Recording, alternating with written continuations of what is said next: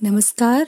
हमारे देश में लोगों को गोल्ड में इन्वेस्ट करने में और प्रॉपर्टी में इन्वेस्ट करना बहुत अच्छा लगता है।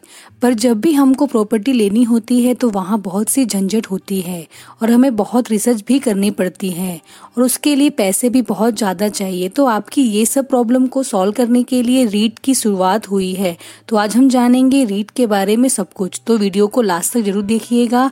वीडियो को अभी से लाइक और सब्सक्राइब कर दीजिएगा। तो चलिए वीडियो को शुरू करते हैं। रीट यानी रियल एस्टेट इन्वेस्टमेंट ट्रस्ट। ये इंडिया में एक नया कॉन्सेप्ट है, पर डेवलप्ड कंट्री में बहुत सी रीट कंपनी हैं और वहाँ लोग रीट में इन्वेस्ट भी करते हैं।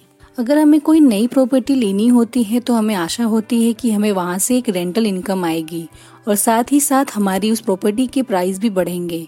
तो उसी के लिए हम रियल एस्टेट में इन्वेस्ट करते हैं। पर एक नई प्रॉपर्टी लेने में बहुत सी कागज़ी कार्यवाही, ब्रोकर से मिलना, अच्छी प्रॉपर्टी ढूंढना, जिसको भाड़े पे दो, उसके साथ सारे करार करना और उससे हर महीने भाड़ा लेना, ये सब झंझट होती है। इन सब झंझटों से फ्री होने के लिए रीट एक आपके लिए ऑप्शन हो सकता है। जैसे म्यूचुअल फंड में कई छोटे छोटे इन्वेस्टर से पैसे लेकर एक फंड बनाया जाता है और उस पैसों से एक एक्सपर्ट हमारे लिए स्टॉक खरीदता है।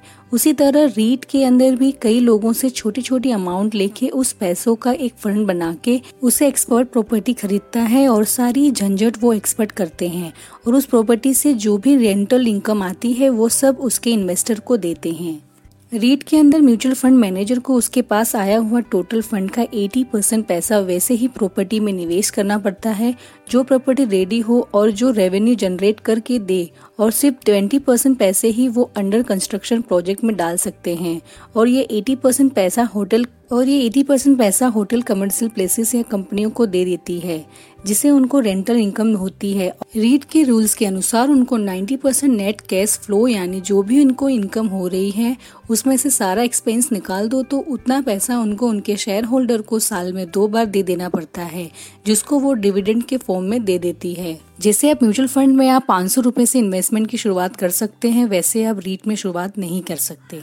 रीट में पहले जब एम्बेजी पार्क रीट का आईपीओ आया था, तब मिनिमम इन्वेस्टमेंट अमाउंट दो लाख का था, जो अब कम होकर अराउंड पचास हज़ार हो गया है। तीन फरवरी को Brookfield India real estate trust REIT का आईपीओ आने वाला है, जिसका इशू प्राइस दो से दो रूपए पर शेयर है, और उसके अंदर मिनिमम लोड 200 का है, यानी यहाँ अपर बैंड के हिसाब से मिनिमम इन्वेस्टमेंट पचपन हज़ार का है। अगर आपके पास 20 लाख रुपए हैं और अगर आपको रियल एस्टेट में इन्वेस्ट करना है तो आपको कोई अच्छी लोकेशन पर प्रॉपर्टी नहीं मिल सकती। पर अगर आप एक अच्छे रीट में निवेश करें तो शायद आपके 20 लाख अलग अलग सिटी के अच्छे अच्छे प्रॉपर्टी में पैसे निवेश हो सकते हैं।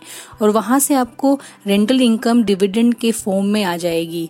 और जो प्रॉपर्टी की प्राइस बढ़ेगी, आपके स्टॉक के प्राइस में रिफ्लेक्ट हो जाएगी। इंडिया में अभी मिनिमम इन्वेस्टमेंट पचपन का रखा गया है, क्योंकि अभी ये इंडिया में नया कॉन्सेप्ट है और अभी कम कंपनी मार्केट में लिस्टेड है। फ़िलहाल Embassy park mind space REIT listed है और अभी ब्रॉकफील्ड के रीट लिस्ट होने वाली है।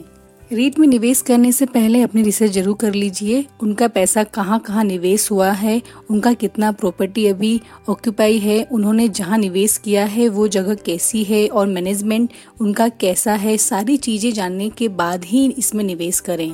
आशा करते हैं आपको वीडियो से कुछ सीखने मिला होगा। आपकी रीड के लिए के जो भी डाउट थे वो क्लियर हो गए होंगे। वीडियो कैसा लगा कमेंट करके हमें ज़रूर बताइए। वीडियो को लाइक शेयर और कमेंट करना हमें ना भूले। धन्यवाद।